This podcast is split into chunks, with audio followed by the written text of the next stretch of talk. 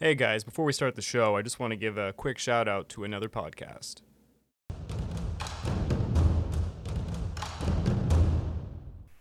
Welcome, dear reader, to Dispatches from the Armchair. There's so much news, and the world moves so fast. What are the big ideas and historical forces that are really shaping our world? Go deeper than the headlines with Dispatches from the Armchair. You are listening to the Pacific War Channel's podcast. If you wish to see the video version of these podcasts, go to the Pacific War Channel on YouTube.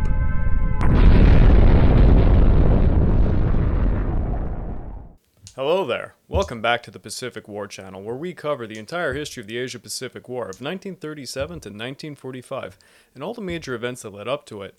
I just want to thank everybody that has supported me thus far. We just hit 5,000 subs. Thank you guys. You are awesome. But if you have not already done so, please hit that like and subscribe button, as it would mean a lot to this ever growing channel. And as you can see, I have two very hungry birds to feed.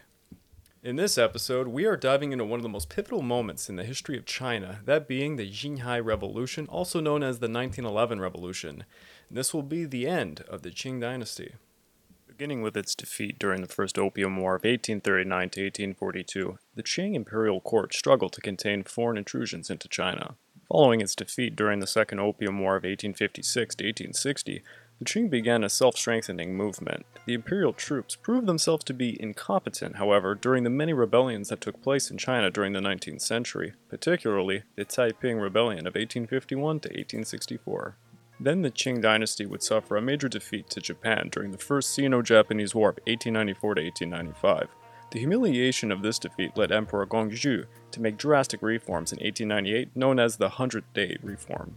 However, the conservatives in the imperial court, led by Empress Dowager Cixi, formed a coup to stop the reforms, placing Emperor Guangxu under house arrest. This, alongside the rise of anti-foreign and anti-Christian sentiment in China, led to the Boxer Rebellion of 1899 to 1901, and yet again another humiliating defeat for the Qing dynasty. All of these events, alongside the unequal treaties associated with them, led the Chinese populace to believe their government was too weak and appeasing to foreign powers, setting into motion the stage for many attempts at revolution which would finally collapse the crumbling Qing dynasty. After the humiliating Boxer Protocol came into effect, Empress Dowager Cixi began to be more compliant with reforms in order to prolong her dynasty's life.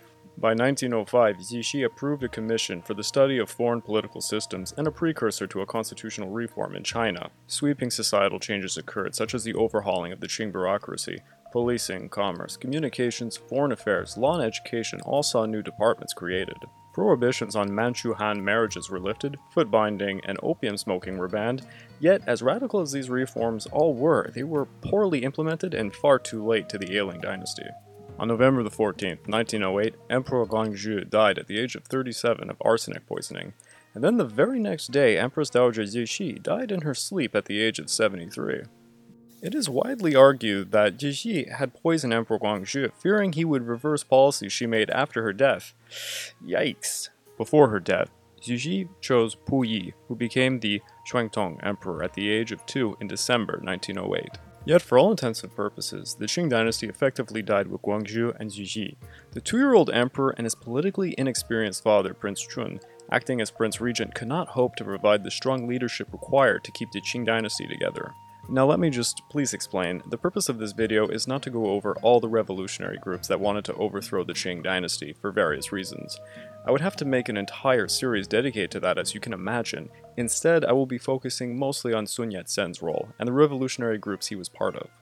Sun Yat-sen was born on November the 12th, 1866 in the village of Quhang in Guangdong with a cultural background of Hakka and Cantonese. After finishing primary education, he moved to Honolulu, where he lived for many years, obtaining his secondary education in Hawaii. He returned to China at the age of 17, where he would eventually study medicine at Guangzhou Boji Hospital. Like so many youth, Sun became increasingly frustrated by the conservative Qing government's refusal to modernize in the late 1880s. This led him to quit his medical practice and devote himself to transforming China as a revolutionary. He left China to return to Hawaii and founded the Revive China Society, Xingzhong Hui, in 1894. Members were drawn mainly from Chinese expatriates. In the same year, the Fuan Literacy Society merged with the Hong Kong chapter of the Revive China Society, making Sun the secretary and Yung Kuan the president of the larger Revive China Society. In October 1895, the revived China Society planned an uprising to capture Guangzhou in one strike.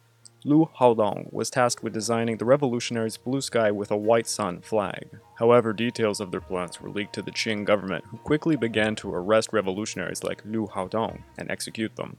The first Guangzhou uprising was a failure, forcing Sun to go into exile and spend some time in Japan. He was soon supported by the Japanese politician Toten Miyazaki. In October 1900, Sun launched the Huizhou Uprising, attacking Huizhou and Guangdong authorities. Sun was in Taiwan securing troops and weapons to be transported from there to the revolutionary forces attacking Huizhou. This time, he appealed to the Triads for help, but the uprising was a failure after only two weeks of fighting.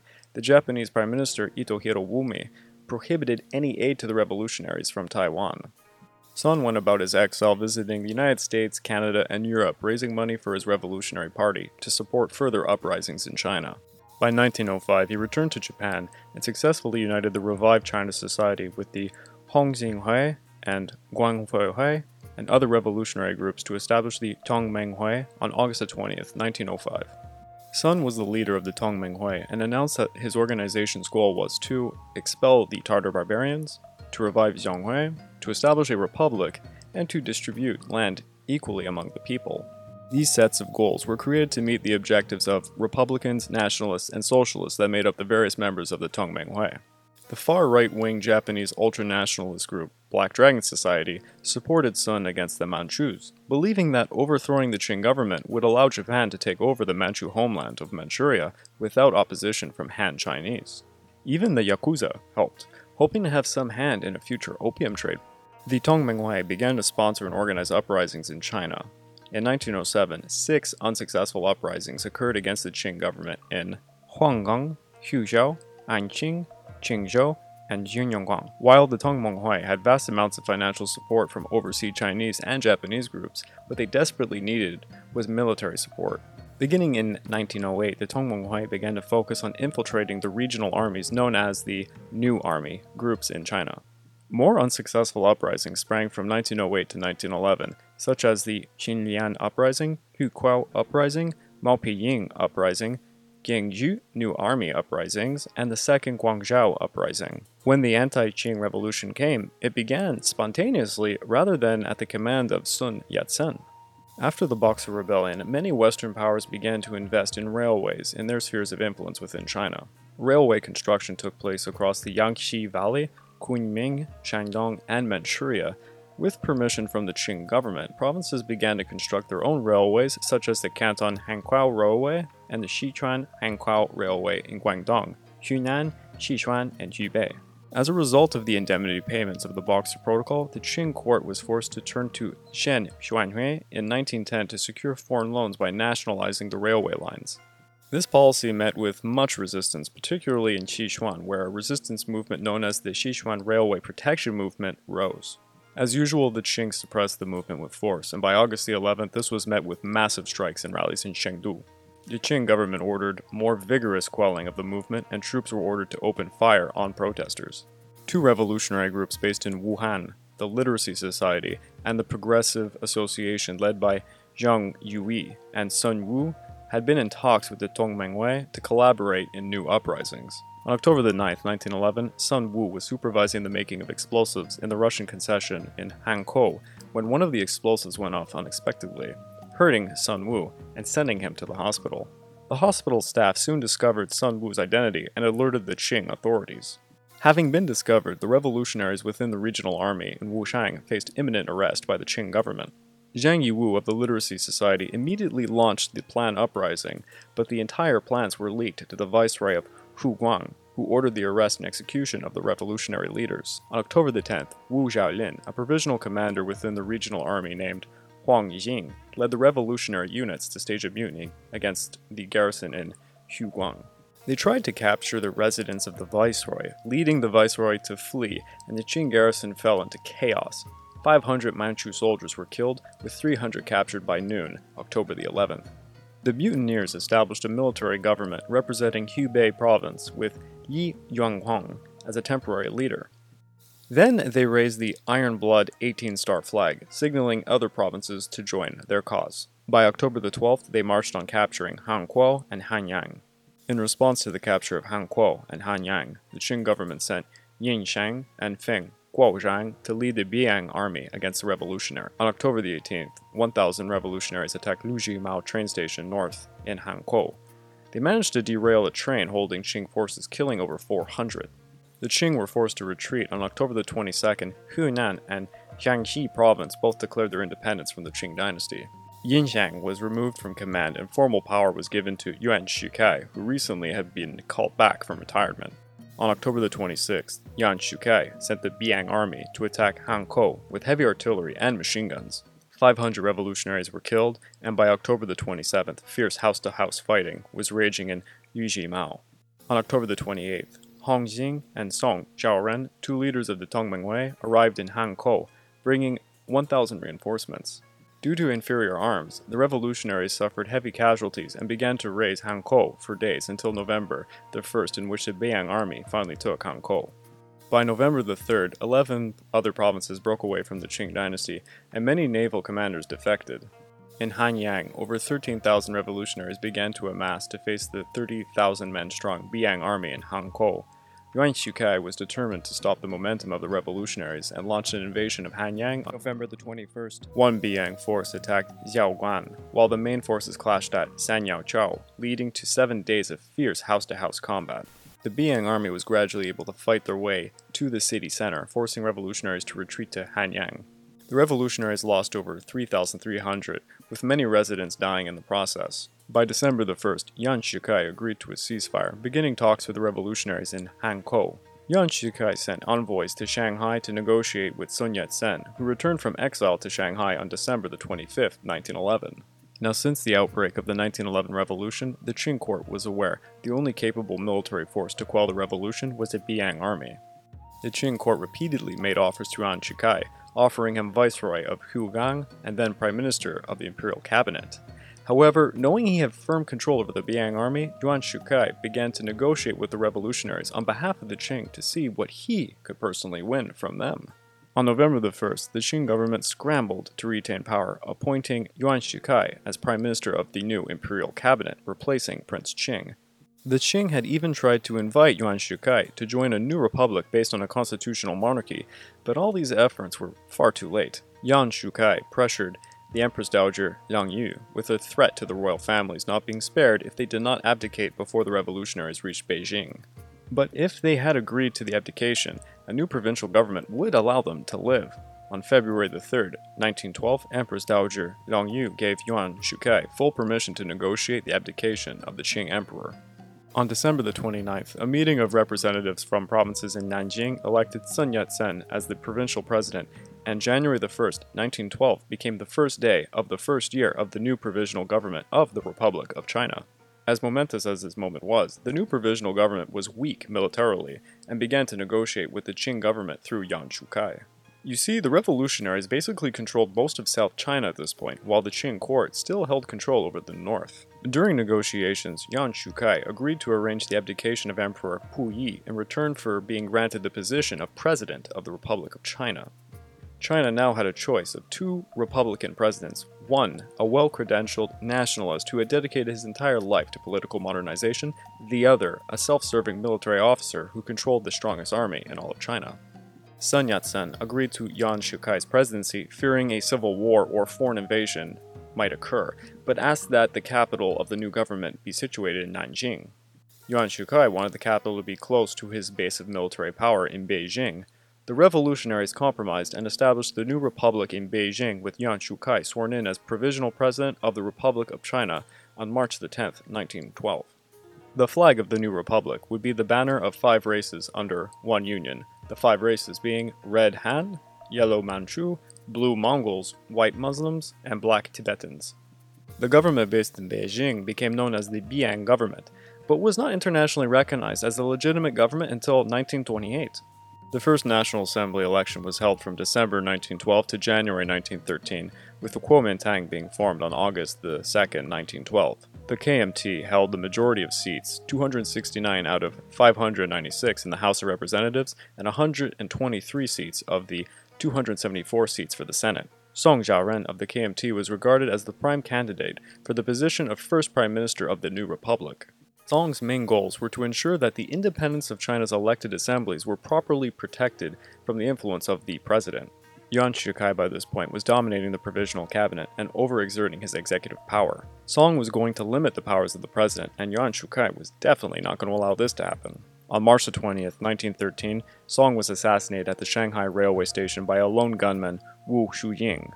He was allegedly hired by Yuan Shikai, but there lacks significant evidence to implicate him. Tensions between the KMT and Yuan Shikai would continue to intensify. The elected parliament tried to gain control over Yuan Shikai and develop a permanent constitution to hold a legitimate open presidential election. Yuan Shikai thus cracked down on the KMT, beginning in 1913 by suppressing and bribing KMT members in both the legislative chambers. Seeing the pain on the wall, Sun Yat sen fled to Japan in August 1913 and called for a second revolution against Yuan Shikai. By this point, unfortunately, Yuan Shikai had used the military to take over the entire government. He dissolved the assemblies and replaced them with a newly formed Council of State under Yuan Qiyi, his trusted Beiyang lieutenant and prime minister. Then Yuan Shikai had himself elected president for the next five years, while ordering the dissolution of the KMT. The second revolution was a failure. They could not compete with Yuan Shikai's military dominance. By January 1914, China's parliament was formally dissolved.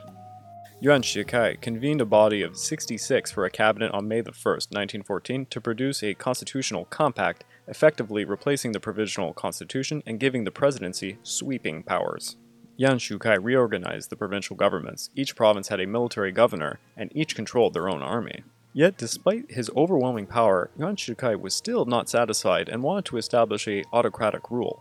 On November the 20th, 1915, Yuan Shikai held a specially convened representative assembly which voted unanimously to offer Yuan Shikai the throne.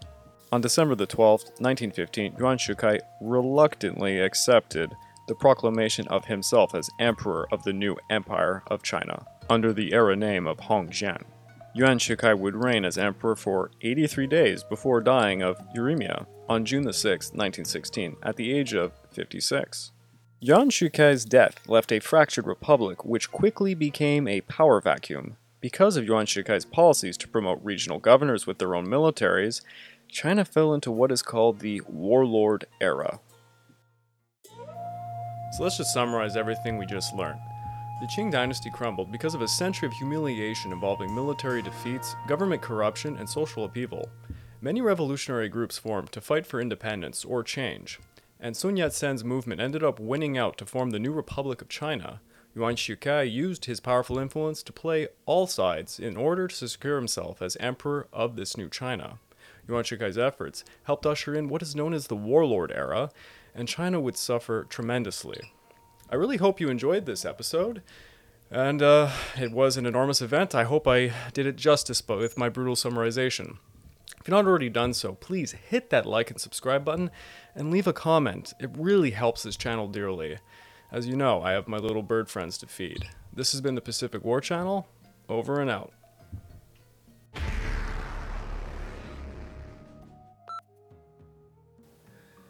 Hello there. Welcome back to the Pacific War Channel. The channel where we cover the entire history of the Asia Pacific War of 1937 to 1945. And we have yet to even get close to the start of it, but uh, here we go again. Crawling forward, Uh, here with uh, my One- friend uh, one month at a time. Mr. Economics, who, if he ever watched uh, these episodes on YouTube, would realize I keep putting the stonks meme over you. I know you do. I keep it Oh, I know. It's okay. reiteration to the people who are listening to this on um I don't know Podbean or whatever podcast platform you're listening to. I am on YouTube, so there is a, a video version of this, which is a little bit more entertaining. You get to see our ugly mugs and us sweating profusely because there's a heat wave in Quebec right now. Yeah. It's brutal. It's brutal. Yeah. And It's, uh, it's kind of hot. it's Somebody save us. It's rare Canadian's gonna ask for ice, but uh, send us some, please. It's uh, it's been a while actually. By the time this premieres, it's, it's quite a few weeks, and uh, I will talk about why that's happening uh, shortly. Uh, but just to open up, as everyone knows, who's a longtime listener, these podcasts, uh, we call them discussions, are you know, after the episodes that premiere on YouTube. So this episode was on the Xinhai Revolution, also known as the 1911 Revolution. Because, like you guys, I don't understand half of this historic shit, and I need a little more context. Uh, history in general is not my forte, particularly Asian history. So uh, it's it's nice to delve in a little deeper and uh, see a few things that I didn't quite get, or maybe expand on some things that you guys want to hear more about too.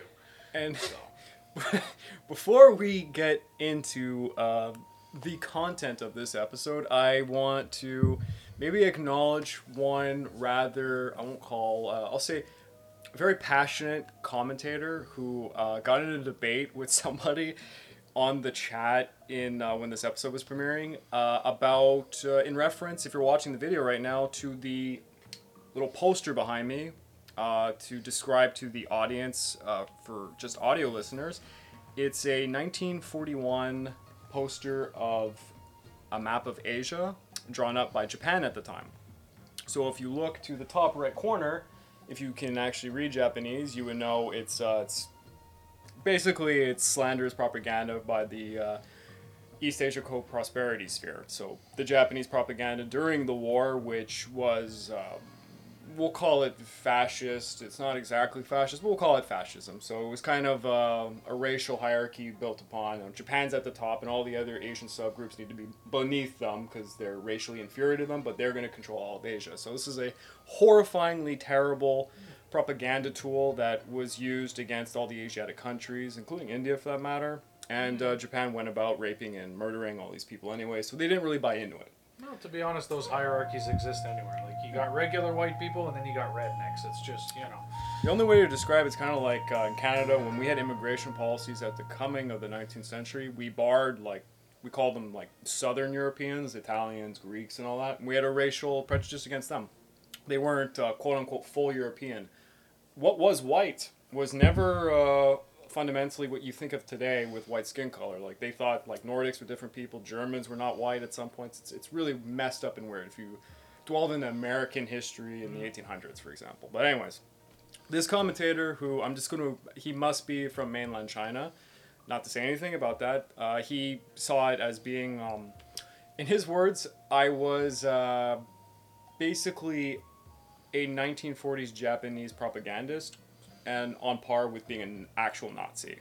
He said that this was as bad as like showing a swastika, you know, a swastika flag or having a KKK outfit on or something, because I was espousing like a horrible message. It's just a replica of a map. Of course, it has the co-prosperity sphere slogan on it because, yeah, it was made by Japan at that time, and everything that they made had that on it. Well, not to mention, we're talking about events from that time period. It'd be nice to have a map that reflects that area during that time period. I literally was using it because it's actually it's a unique part of history. I can't show it on the video, but if you've ever noticed there's a globe here, the globe I have here is actually made in 1941 as well, and it has uh, actually mislabelings and misspellings of countries, but it has something like you know French Indochina is on here because it was made at that time, or the Kingdom of Siam because you know now it's Thailand. It used to be Siam. It, it changes names. These are like artifacts of the time period. I am. Despite what it looks like, I'm not a 1941 Japanese uh, fascist Yeah. propagandist uh, out to raise the morale for the Rising Sun Empire. I don't believe the Rising Sun Empire is going to come back and dominate China, uh, as this guy might believe. I, I don't know. This guy maybe language barrier. It was it was really like when I was looking at the comments, I, I I understood that there was kind of a language barrier there, and he did make notice, and I want to point this out because if if you're there, dude, you made one comment that bothered me. He was noting my samurai sword here, but he didn't comment on the fact I have a World War One Chinese saber that I always have presented here with the samurai sword. So I found that kind of nasty that he would point out the fact that I have a samurai sword that quote unquote I think he said would uh, use was used to cut off the heads of many allies and Chinese people for that you know instance. But I mean like I don't know what this guy's pointing at. These are artifacts of the war. If I had a German Luger, it doesn't mean I'm propagating the idea of executions of uh, you know Allied prisoners of war during World War II. Anyways, so acknowledging that one because uh, this guy debated with some other dude defending me in the comment section, like 10 comments each. It was pretty weird. And uh, anyone wants to jump in there, you can jump in there. It's a, it's a fun time. I've had a lot of weird comments when it comes to this. And I thought it was important to bring this up because this subject is.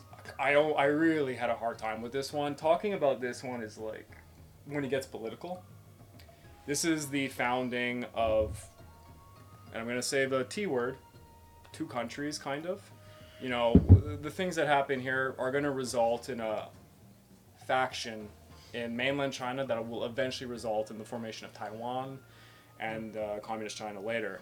This is the most arguably important moment in Chinese history. Uh, it's also called the First Revolution, whereas the real revolution, the Second Revolution, is the communist takeover of China Right. which to each their own. I'm not here propagating any messages towards the People's Republic of China or Taiwan. I'm not taking any case. I'm just a historian telling the facts. There's no biases here. And again, to the guy who uh, made all those claims about me having a Japanese spin on things, I've been covering Chinese history much more than the Japanese on this channel, and I've been pretty sympathetic towards the, Ch- the Chinese cause. I found, and it's not hard to do so. The Japanese were pretty malicious at this time period. It's hard to be on their side, quote unquote. So yeah. Mm.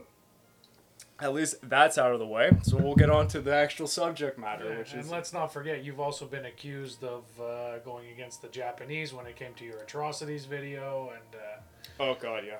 so it's. I mean, if, if you're against Japanese and Chinese, well, I guess I'm. I don't know, a double agent Yeah. for the Rising Sun Empire. that that must be it. Yeah, so people are probably like, what the what the hell's going on with this podcast? But uh, so getting back to the subject matter, uh, sometimes in the past I've actually summarized the event, but I really don't want to do that anymore because go watch the episode, and this one's so complicated as you already know. While My brain yeah. still hurts, which is why we're here, because I need a little bit of clarification on this one. to uh, maybe summarize uh, a little bit about this channel, we, you know, we were covering from the beginning 1830s China, all the main events that begins this hundred years of humiliation. So we're talking about the first Opium War, we got the second Opium War, got the Taiping Rebellion that kills an unbelievable amount of people. Sino-Japanese War. First Sino-Japanese War, uh, the Boxer Rebellion, the Russo-Japanese War, which you think doesn't have much to do with China, but they fought inside China. It actually affected China greatly and hurt them economically if you think about it. And they lost a lot of territory, and it was another. You know, it's insulting that people are fighting on your land and then inevitably you lose more territory to them. It's pretty mind-boggling. Yep. But the Xinhai Revolution is it embodies the collapse finally of the Qing Dynasty. Which we've said in about 12 episodes so far, but there's a reason why they call it the 100 years. It's because it's it's been slowly crumbling for a while and now it's finally falling off the cliff. And boy, it's uh, it's not like the exact falling off the cliff you would think in all the histories of things that happen in the world. It uh, it wasn't one revolution for that matter. To kind of count, it's about thirty-seven different uprisings, of which there's actually other countries that form resistance movements and break off of what is called China at that time. Like there's a Tibetan uh, uprising, a Mongolian one. There's many, many different groups that tried to break off, and it happens over the course of many, many years. Despite uh, the fact we do know it as the 1911 revolution, that is in reference to kind of the big one that put the nail in the coffin. But uh, the Qing Dynasty lasted for I gotta read this, 276 years. Yeah. And imperial rule in China had lasted for 2,132 years in total. So this was breaking, if you think about it, lo- history that goes back to ancient times. It's uh, it's actually pretty ground. It's it's crazy, and it's a moment in time where so many things happen that it gets so complicated that I honestly couldn't dedicate the whole episode to going into it. I, I chose intentionally to be more vague and to brutally summarize it. I think the episode was only about 14 minutes or something. Yeah. And I did that. It was a short one, but it's it's difficult when you're spamming all that information and uh, trying to figure out who's who and what's what. But it seems to me like there was kind of a main protagonist in this uh, that you talked about quite a bit, although I don't remember his name. Dr. Sun Yat-sen. Yeah. He is a Chinese Hawaiian doctor, which you're gonna have to explain that one to me. Or he he himself is not Hawaiian. He had family that was in Honolulu. Who uh, one of them was a very rich uh, landowner, who was Okay. one of the main donors to the cause. Actually, he he donated a lot of his produce to to the cause. It's this is, it's funny to say that the foundations of the revolutions was you know as you would imagine built on funding because you can't have a uprising without certain things and financial funding was necessary. And if you think about it this one of the most influential people in, in human history uh, he was basically the finance guy. He was the guy who was fighting to do fundraisers the entire time. And I don't really go into it so much in the episode, but uh, it's pretty crazy when you go into how he funded all of this. And I, I, I did a lot of research to try and showcase the nitty bitty information and kind of the weird nature of dirty things he had to do to get this money, which I found really interesting. Which uh, maybe people aren't so knowledgeable about, because if you hear, you know, Sun Yat Sen, you immediately, you know, what comes to mind is, you know, he's this guy who starts the Great Revolution that brings down the Qing dynasty, and then it's all stolen from him. In the episode, you know, we mentioned that the guy that's been mentioned many times, Yuan Shikai, this great military uh, general, he is in a position where he controls the military of this fragmented small pocket of China, because China's really breaking at this point. And uh, the Qing dynasty, they have uh, a little like toddler as an emperor at this point, Pu Yi, and there's nothing they can do. The army will listen to Yuan Shikai because he's a proven leader and he controls already the strongest part of the military in the first place. So when they're putting down what is the rebellion at this point, he could easily quell it. But he chooses to play both sides. As I say in the episode, the imperial court and the royal family there they're saying to him, "Okay, can you suppress, you know, the rebels? Let's stop this." And he tells them, "Oh, I uh, I don't have the necessary artillery. I, I can't seem to do it. It's taking longer." And he's lying. And then what he's really doing is he's negotiating with the rebels because he's Of course. Trying to he's, see- He's playing both sides of the fence, trying to see one who will come out on top because he can influence that directly, exactly. and figuring out which one he's going to be better off with in the long run, which is and it works completely in his favor. As anyone who knows the story, Yuan Shikai is kind of a villain. I would say to most mainland Chinese. Well, after this event, before he, I would argue he's kind of a hero. He did a lot for China before. You, you can't argue that the guy didn't do stuff, you know, for China because he, he led for a very long time these militaries. I mean, you know, he's he's almost. I mean, he's not on par with Li Hongzhang, but uh, he, he's under him a little bit. But he ends up negotiating with the rebels, and he gets, you know, the emperor to abdicate and to take over, and they have a free election. Sun Yat-sen is elected by, you know, the group to be the first president of this new republic, and Yuan Shikai just has a fit. He does what he has to do to get rid of uh, Sun Yat-sen. He takes it for himself, and then he pulls uh, the old kind of Hitler-esque move of gaining power and he becomes a dictator, and that's not enough. Then he says, "Well, screw it. I'm gonna let's make up a position. I'm the emperor," and he makes his own royal family, and he just dies.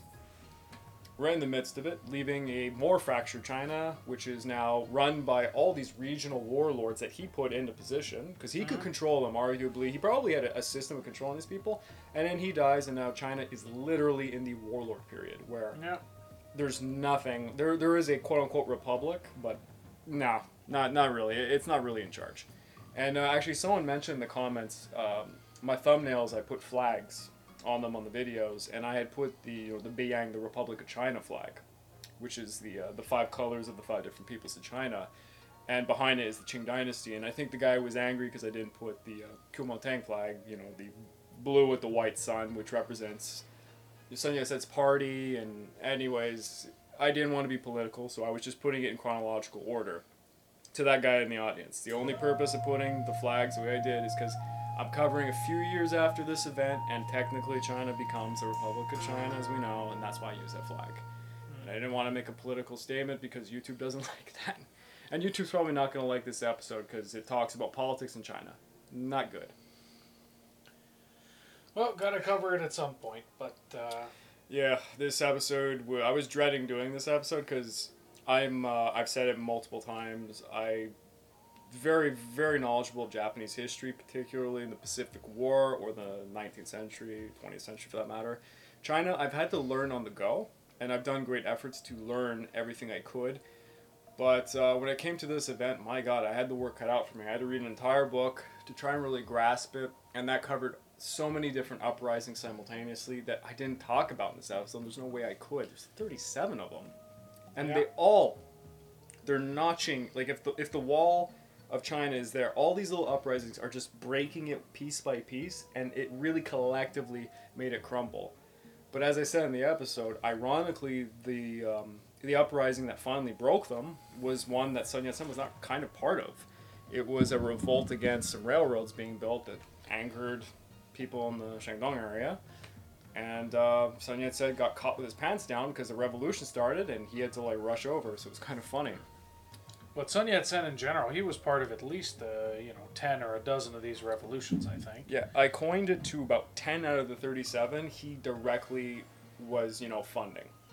Because that was honestly what he was doing the whole time was he was going uh, he was in exile most of the time in different countries like Canada, United States, uh, Japan mostly. Uh, the, the truth is he he presented himself a lot of the times as a Japanese person, which is heinous thing to say, I guess, at this point, but Yeah. it's true. The Japanese had very nefarious reasons to support him, and they are the main backers of this. Uh, so financially, um, he had to raise funds around the world, and he did it in really some, some weird ways involving mafias and stuff. Uh, for instance, the Black Dragon Society in China wanted to support him because they thought if they weakened, you know, the government enough of China and broke the Qing dynasty, that it would leave Manchuria open, which, as I've said in multiple episodes, Japan's top- Very very big money uh, Yeah. money area. But So, yeah, Japan's top priority has always been to take Manchuria. So the Black Dragon Society was working with another society called the Yakuza because they had a interest in not only securing Manchuria but opening up an opium trade there. Ironically, So yeah, it all goes back we to know opium. China does well with opium. Yeah. Yeah, but I mean, if you look back in history in general, there, there's a lot of times where countries are a little bit chaotic. There's uprisings, wars, things like that, and in many, many cases, the ruling power or the overthrowing one are always going to make deals with Yeah, either mafias or underground figures or stuff like that because a lot of times they control the money. And also, they, they, they, they have more power than a lot of people give them credit for. In terms of trade, in terms of travel, in terms of access, uh, supplies, weapons, It's funny you all these mentioned things, that. especially in those days. So, It's funny you mentioned that because when it came to the overseas uh, traveling, setting up of fundraising events and everything in in Canada particularly, Sun Yat-sen's uh, contacts who helped him enormously overseas were the triads. So we have all the main kind of mafias in Yeah. the world that exist till you know today that were helping him out, and uh, it, it actually I was reading about because I didn't know much myself. It turns out the triads did a lot. They put people in seats at these fundraisers. I mean, they put a lot of people in stadiums to make it seem more packed, to get more people to show up. Like they did everything, and you know, Sun Yat-sen, he uh, he did everything you can think of to raise money. I mean, he would pay. You know, he would say, uh, "I'm gonna sell bonds at like ten dollars, for instance, and Yeah. when you redeem them, when the republic is formed, will will be worth hundred dollars to you." Or, if someone was extremely wealthy, he would say, I will give you exclusive mining rights in China because I will be the president of this new republic, and Yeah. we're going to give you extraterritoriality and Of you know, money. well, it's the same idea as the U.S. selling war bonds and stuff. I mean, the U.S. fundraising for World War One and World War Two was just massive. And uh, People who didn't have money were putting money into this. One, on the chance of making some, but two, if you can sell the cause, people will always put their money in. Doesn't matter what it is. I do have. Uh, it was not easy to find literal figures on the money, but I did find sporadic things from different places where he was getting this money, and uh, it really depends on the time and place. But he could be. Where was it? I had one place. Yeah, in Hong Kong. It's one of the early days of his fundraising in 1895, so this is very early He was selling shares at about ten dollars silver value, with an expected return of hundred dollars.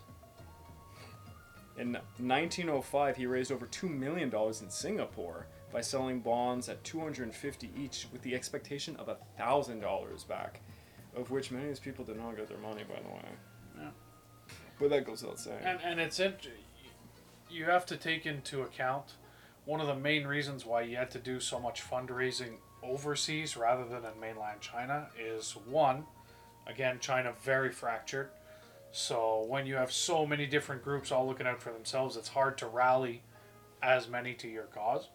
But the other thing is during the Qing dynasty, China was still very much into, you know, one of their the main support of their economy was all farmland. Over 80% of the population lived in farmland out in the country. These weren't wealthy people for the most part. Obviously, you had the aristocracy or the higher ups, but you know, at the end of the day, when 80% of your population doesn't have that money, you got to go somewhere else to get it, especially if you need a lot of it very fast. You know, rather than nickel and diming farmers for a dollar a piece or 50 cents a piece, he goes to the big wigs and looks for hundreds or, or thousands. Yep. So that took him overseas. And it's only after the Republic of China was formed that they really started to industrialize. And I'm sure we'll get into that in some future episodes, but or try to industrialize, so to speak. It's uh, But, uh, so the the particularly in the period you can't even talk because in the World War One, this Well, is from like 15 to 37. Yeah, a lot of things are happening in China, and I'm actually going to do some research when we get into that period specifically. But uh, because yeah, Yuan Shikai he dies half he, he dies like at the offset of what uh, World War One, and it's like ah, China is in such it's just it's a disaster. And then in the 1920s, they kind of get their legs a little bit, and they form. And politically, it's there's you know the party that Sun Yat Sen eventually founds, because you know in this whole episode he starts off with this rev- revived China society. It merges, evolves into Tongmenghui, and then that emerges and becomes the Kuomintang, which we know even to, to, to today. I mean, has you know, origins that go all the way into Taiwan to today. And there's all sorts of political stuff that could be said about that, but I am not an expert on that, nor do I want to even talk about it. I mean, as far as the Second Sino-Japanese War is concerned, I could talk about anything the KMT does, but I don't want to go into the greater politics of it, nor do I want to go into the Chinese Civil War necessarily. That's going to spring from this as well, because later in the future, you know, in the future, the communists will rise, and then they're going to butt heads with what is the Nationalist Party that was finding its foundations here, and it's so much more confusing than that. As you can imagine, you've probably heard the name Mao Zedong and Chiang Kai-shek. yep, They both were inspired by Sun Yat-sen. Um, Chiang Kai-shek was actually under Sun Yat-sen. He was in his party and helped him. In one of the uprisings, Chiang Kai-shek fought. I f- believe, if not, I don't know if he did physical combat. I think he did. And yeah, so this is the foundation of just so much history. And before it is so much history. I mean, this is the leading up to the big crumbling of the Qing dynasty as we know it. And it did go out with a bang. I mean, it's kind of weird how Empress Dowager Cixi, she's on her deathbed and she, quote unquote, allegedly poisons, you know, the emperor the day after so he can't. it, it is a bit of a coincidence, but uh, you know we can only speculate as to that. Yeah. Funny fact uh, JP Morgan was approached as one of the main donors uh, for all this. They were trying to get $10 million out of him, but I didn't, I, only, I don't think I have the quote here, but I remember it goes something like he was already dealing with a nation at the moment and they were talking about building another one. He said, Why would I bother? I'm already making money. So he didn't go for it. Yeah. That's just a big name amongst many others. Uh, it was over overseas Chinese people that were kind of the big backers financially that really brought this. And I mean from the from the peasant in the field to someone with a big business. There was people like there was one story I think was a guy from possibly Southeast Asia or even the Philippines. He gave his life savings and it amounted to not much and like it, it, it's just one of those stories where he believed so much in the cause because he had been from mainland Like China. I said, if you can sell the cause, yeah they did It, it, it's going to happen. But that's why Mo- most of these people who weren't living in mainland China anymore Obviously, they're not living in that fractured society, not knowing who to pay taxes up to, not knowing what's going on. Everything was a bit in shambles, and there wasn't as much money to be made. Whereas those who left the country and went elsewhere, be it overseas to the Americas, to Europe, to wherever, I, I have a feeling they were making a much better living, which is why they could donate so much more. Yeah, and it was rough being overseas because you have to imagine this is you know, uh, particularly for the United States and Canada. There's anti-immigration acts like the Chinese head tax, for example, was happening. Like uh, I think Chiang Kai-shek had to present himself probably as a Japanese guy a few times just to go to some of these places because you know there's all sorts of barriers to to stop him from entering certain countries. Even though he was very, I think he was a very liked person. I mean, he was a very good public speaker. That's how he pulled this off. So people were enthusiastic about about seeing him and he, he even made a presence in europe it's not talked about as much as north america but he was in europe as well and I, I don't know maybe he didn't receive as much funding most of the money from what i can tell did come from southeast asia and uh, he almost got a ton of money from the philippines but it was a what we would call a, a dirty transaction what he was doing was he was trying to be the middleman to get arms from japan to the philippines which would have been used to attack the Americans who were occupying it. So he, that didn't go well. And he would have, uh, I don't know if he got the money, he would have received $100,000 for this whole ordeal. So it was money for the cause. And he put Yeah. everything into the cause. This guy did not uh, pocket it by any means at all. And uh, I, I present it almost like it's kind of hard to, it's, it's weird to say bloodless. It wasn't a bloodless conflict. It's just, it's really hard to gauge because there's it's not one uprising it's 37 if you went on wikipedia you know the number they give you it's like they're estimating 170000 casualties for the the qing military and about 50000 for the revolutionaries but those those are casualties that doesn't actually tell you deaths and it doesn't tell you the executions of civilians and all the horrible stuff that was probably occurring so uh, i would imagine maybe like 100,000 people probably died. That's just me ballparking a number. But, uh, I mean, in Chinese history, look at anything, the Taiping Rebellion, like, the death toll of that is absolutely insane. And we're not taught, we're not taught about that in the Western world. And it rivals, like, World War One. Yeah. But that's it. And, you know, you have all of these small rebellions going on everywhere. And it goes back to what we've talked about before, where you have a nation so divided, and now all of a sudden they're getting hit all over the map, and it's one after another after another. Just little, Yeah. j- j- just little pecks at the armor here and there. And, uh, But the dynasty finally collapses. Qing dynasty is over. And now there's that awkward period, and I won't reiterate or summarize. In the episode, you see that they go through this whole political conflict where they're trying to elect leaders. And inevitably, this republic forms. But then the guy who starts the republic and gets dictatorial powers, he's number one, Generalissimo, Shang, uh, Yuan Shikai. He decides it's not enough, and he, he wants to be an emperor, and he dies not too long after. And then it just completely crumbles. And what you see for the next while is there is a nationalist government in charge of the republic, but the republic is a few provinces in kind of central China, whereas like a place, let's say like Manchuria, is fully controlled now by a warlord. Right. It's pretty much independent. And uh, to use that example, the guy who's in charge of Manchuria eventually, he doesn't see eye to eye with the Republic of China for most part. So he just does whatever he wants in Yeah. the meantime.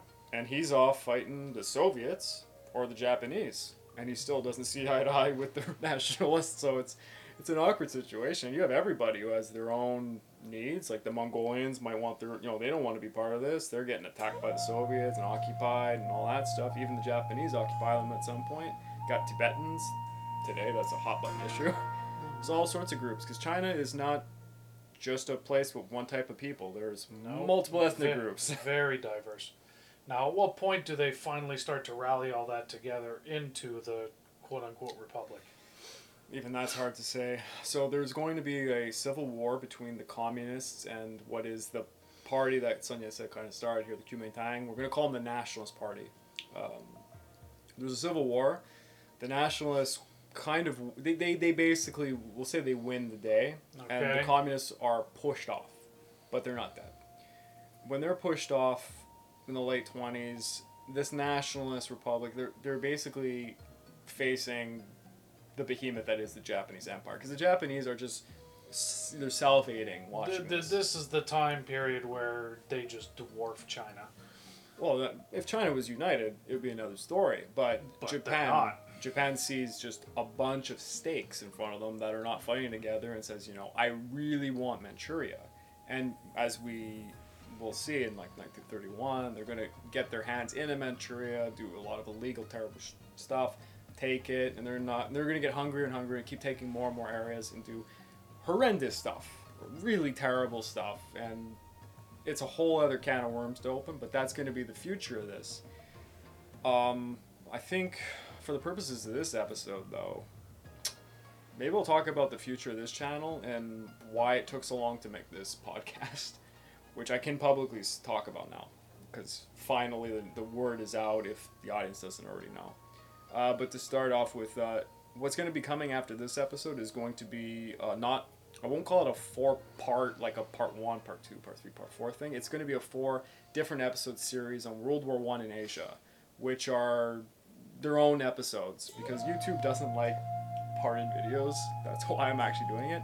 And uh, I've already finished all four scripts and I've edited two of the first episodes. They're done, ready to go. I can name them right now. The first one is going to be the Battle of T- uh, the Siege of Tsingtao. Good beer, by the way. The second one is going to be German raiders in the Pacific. The third one will be China in World War One, so it's an overall of everything that happens with China. And the fourth one will be Japan during World War One, so everything that involves Japan. Uh, there's some overlapping, although I, I'm not ob- obnoxious about it. I really try to keep the subjects different from each other. And honestly, when you look at World War One in Asia, a huge chunk is actually the siege of Tsingtao. And once you get rid of that, it's it comes together pretty beautifully after. And there's a lot of German stuff in in this one, and I actually enjoyed that because it's words I can pronounce. I'll, reserve judgment on that, but uh, Ich, uh, I, I have a feeling there's going to be a few angry Germans in the chat, in the comments after nein, this. nein. But uh, Meine Deutsch ist nicht so gut, aber ich möchte Deutsch sprechen. but um, what was I gonna say? Yeah, but we're finally get we're finally coming up to the time period of the actual Pacific War. It's gonna Slowly. come up quick. Slowly, But the reason why it's slowing down, as maybe some of the longtime viewers will notice, because there's a huge gap between this podcast and the episode, and usually it's been every single week. I've managed to keep this kind of deadline. Uh, some of you probably already know I've been working with another uh, YouTube company. Um, it's Kings and Generals, and at this point, two episodes have come out uh, that I wrote the scripts for. The first one was the Battle of Toronto. Uh, the second one is the defense of Sihang Warehouse, uh, which was interesting because I did a review of the 800 movie on this channel, which is uh, doing very well. Uh, a lot of people like the episode, so I had already learned the actual history to do the episode. So when Kings and Generals was approaching me for ideas, I said this would be this would be a, a great video to do. And the animator who worked uh, with me, an outstanding guy from Germany, he did a whole 3D rendition. I really go go watch the episode. It's uh, Kings and Generals YouTube channel, Defense of Sihang Warehouse. It's awesome. I think it's one of the first videos that even does this battle. I don't know if anybody has done it on YouTube before. But in greater news, uh, Kings and Generals has finally announced a project that's coming out, and that's the Pacific War series. So, as you can imagine, they approached a lot of people, and the Pacific War Channel was one of them. So, I will be working with them in the upcoming future, and I can't say much more than that. But since they finally announced it's coming out, I will be part of this. And it's going to be a huge, huge ride.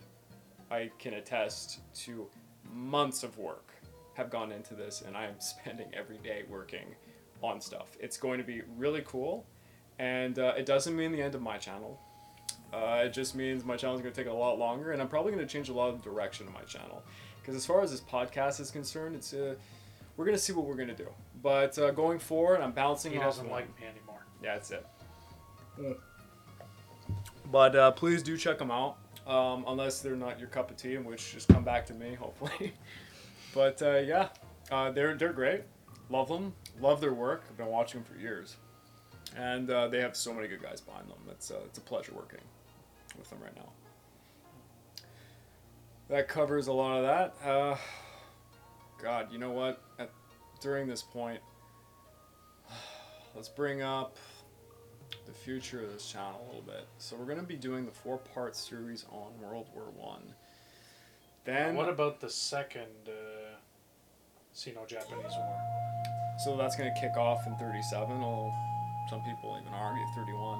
Between that is actually going to be kind of interesting. I'm, I'm having a hard time visualizing what to cover between, like, we're going to call it World War One to 1937. There should be episodes in between, but they're going to be boring for a lot of audience members because a lot of audience members don't want to hear about the politics or, like, the small conflicts. Like, you can talk about the warlord era of China and there's literally a bunch of battles every single year where different regional warlords are fighting over and consolidating their power positions, and even Japan is involved in a lot of these, but it's not um, it's not very interesting. I think for the general like audiences, and there's a lot of guys who've done this way back when, probably speaking Mandarin, do a much better job than I ever could because I'm not fundamentally strong in uh, Chinese history, but uh, I figure. I'll do at least one major episode on the history of uh, China, one on the politics and what is called the government of assassination of Japan, because you have to cover that, because Japan just goes through like the most brutal time with people getting assassinated left, right, and center, and the military just basically takes control. I could even do an episode speaking about uh, more recent information that's come to the public about the involvement of Emperor Hirohito and how he was controlling a lot of things that were going on in Japan, despite a lot of us being told for like what 70 years at this point that he wasn't and that he was kind of a hostage. Uh, could even make episodes on Southeast Asia countries or a country like the Philippines. I know I have a lot of Filipino uh, viewers who've been talking about when are you going to cover, you know, the great battles of the Philippines because when you talk the Pacific War, like the the invasion of the Philippines and the retaking, it's like it's a huge part of it. It's very very interesting and a lot of horrible stuff happens in the Philippines. It's brutal.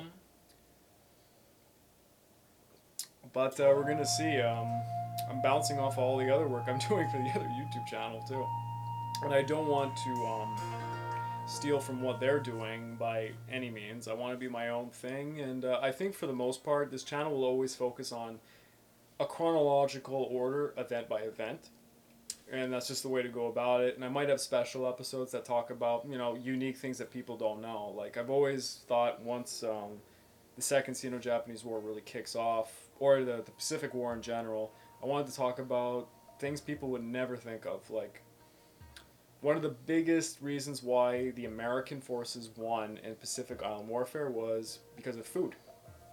MRE rations over what the Japanese had, if they even had food on these islands. It had a huge effect on uh, battles. You know, there's actual full YouTube channels dedicated to MREs right now. Yeah, yeah, they they're cool. taste them, they try them out, they talk about the history of them. It's uh, Yeah. that's, It- that's like a small niche branch of something, but it's it's an interesting history. You would never think about it, but uh, the the influence because I mean, people who know the Pacific War know that the Japanese were basically starving on these islands. They were sent there. Their troop ships would get hit before they even get there, so they would show up without supplies, and the Japanese forces would spend most of their time foraging for food.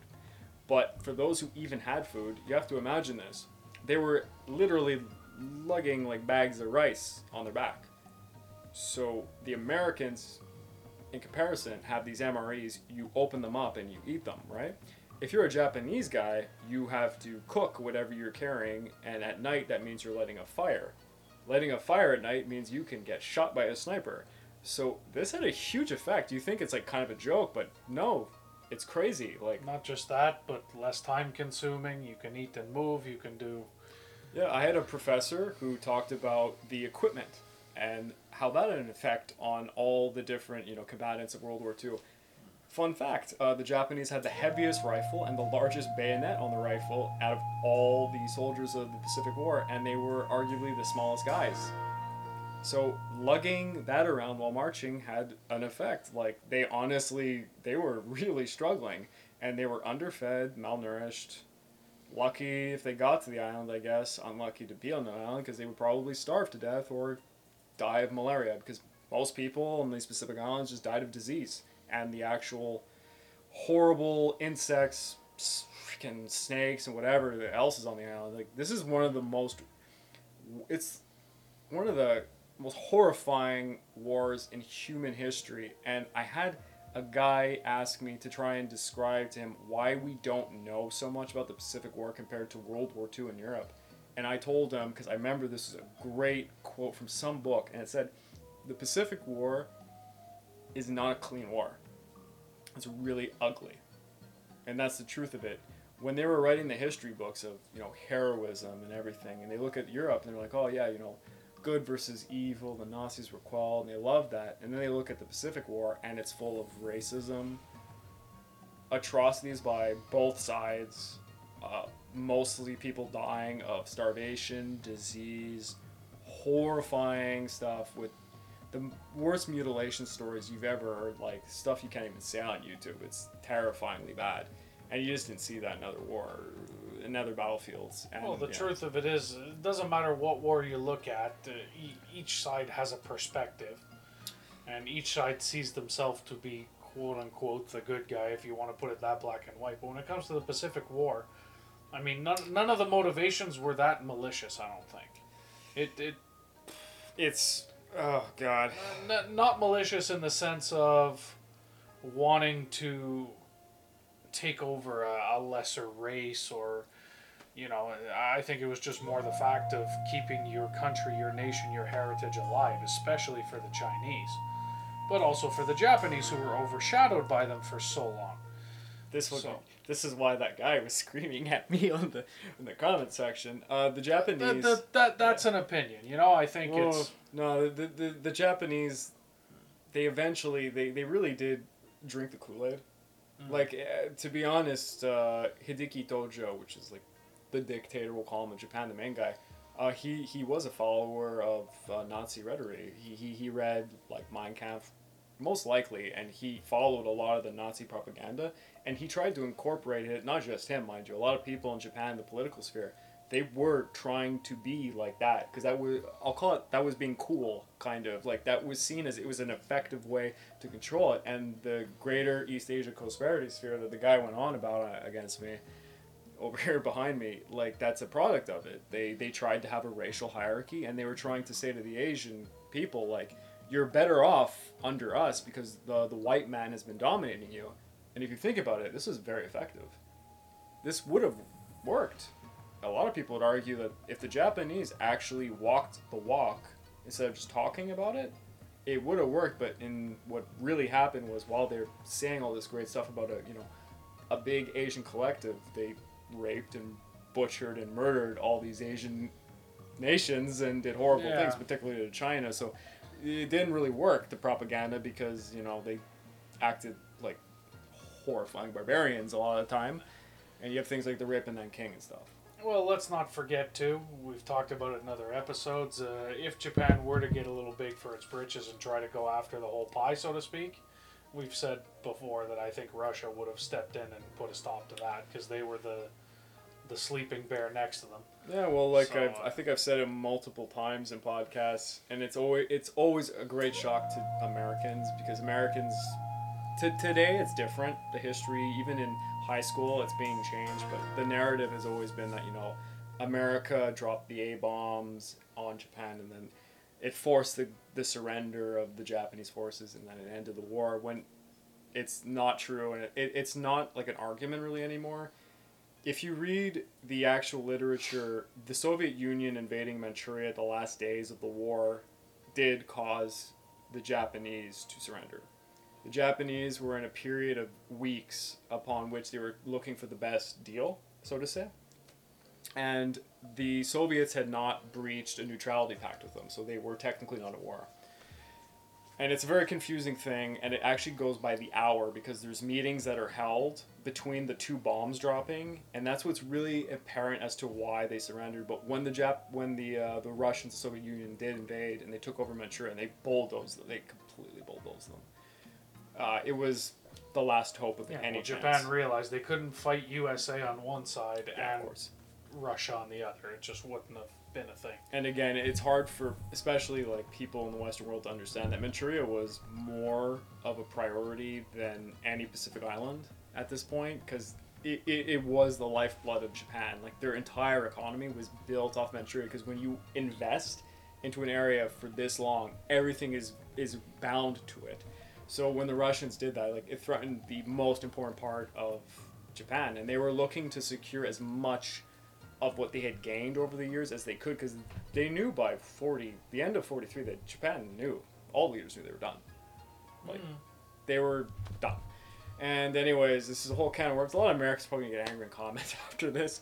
Probably. but you know what? If the americans want to hear something were the atomic bombs necessary? Yes. Not for the surrender of japan. They were necessary to stop the soviet union from taking japan. Because a lot of arguments can be made that Nagasaki's bomb in particular was dropped just to kind of threaten the Soviets and to stop them from going any further, which they eventually stopped on the parallel in North Yeah, Korea. because once they decided to go and took Manchuria, there's nothing to say they couldn't have tried to keep steamrolling the whole. They went all they went all the way to Korea. Yeah. And uh, the number one Japanese army that sat around doing nothing throughout the entire war was sitting in northern Manchuria in case the Soviets attacked, and they were just bulldozed. Didn't Nothing. didn't even faze them. it, it it's it's crazy how how bad it was. But anyways, we went really off topic. Uh, this was on the uh, Xinhai Revolution, and finally there was a Republic of China, and it's looking still depressed. It's still depressing. The hundred years of humiliation are still going to happen, mind yeah, you. well, I mean, we're in the early 1900s now. We're right before World War One.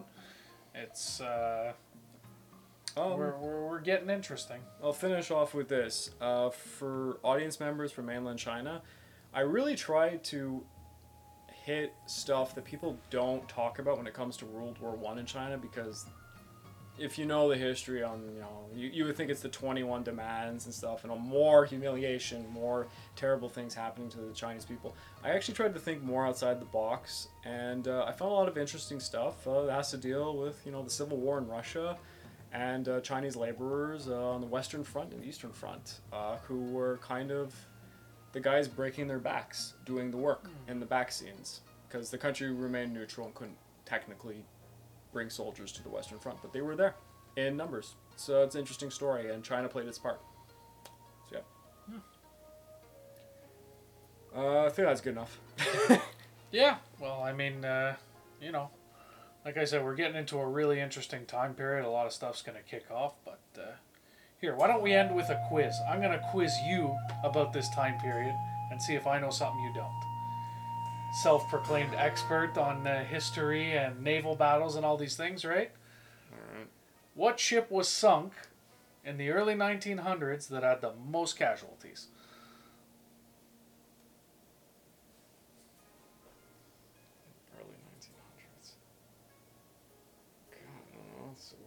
Mr. M- Mr. Expert with your Battle of Midway and all this. I don't know. most casualties. Uh-huh. Uh, no, no googling. Don't touch that laptop. Is this during Come a on, war? see, I'm, I'm, I'm stumping. I'm stumping the historian here. Is this during a on. war? Huh? This is before World War II. Yes, I'll give you that. Oh my Do, god. do, do I need Ian here, the expert on the Yamato and all these other ships? Uh, I would assume it's like a German. Well, I don't know. it- it- I'll, I'll tell you what. I'll even sweeten the pot a little bit. You don't have to give me the name of the ship. Just give me where it was from. Not necessarily where it was built, but where it was going from, or something like that. Britain? You think Britain? Sure. Trick question. Was it Titanic? Ah, I knew it was gonna be the Titanic. They didn't have that Easy. many cat. They didn't have that many dead. A lot of people got rescued though. A, a lot of like twelve.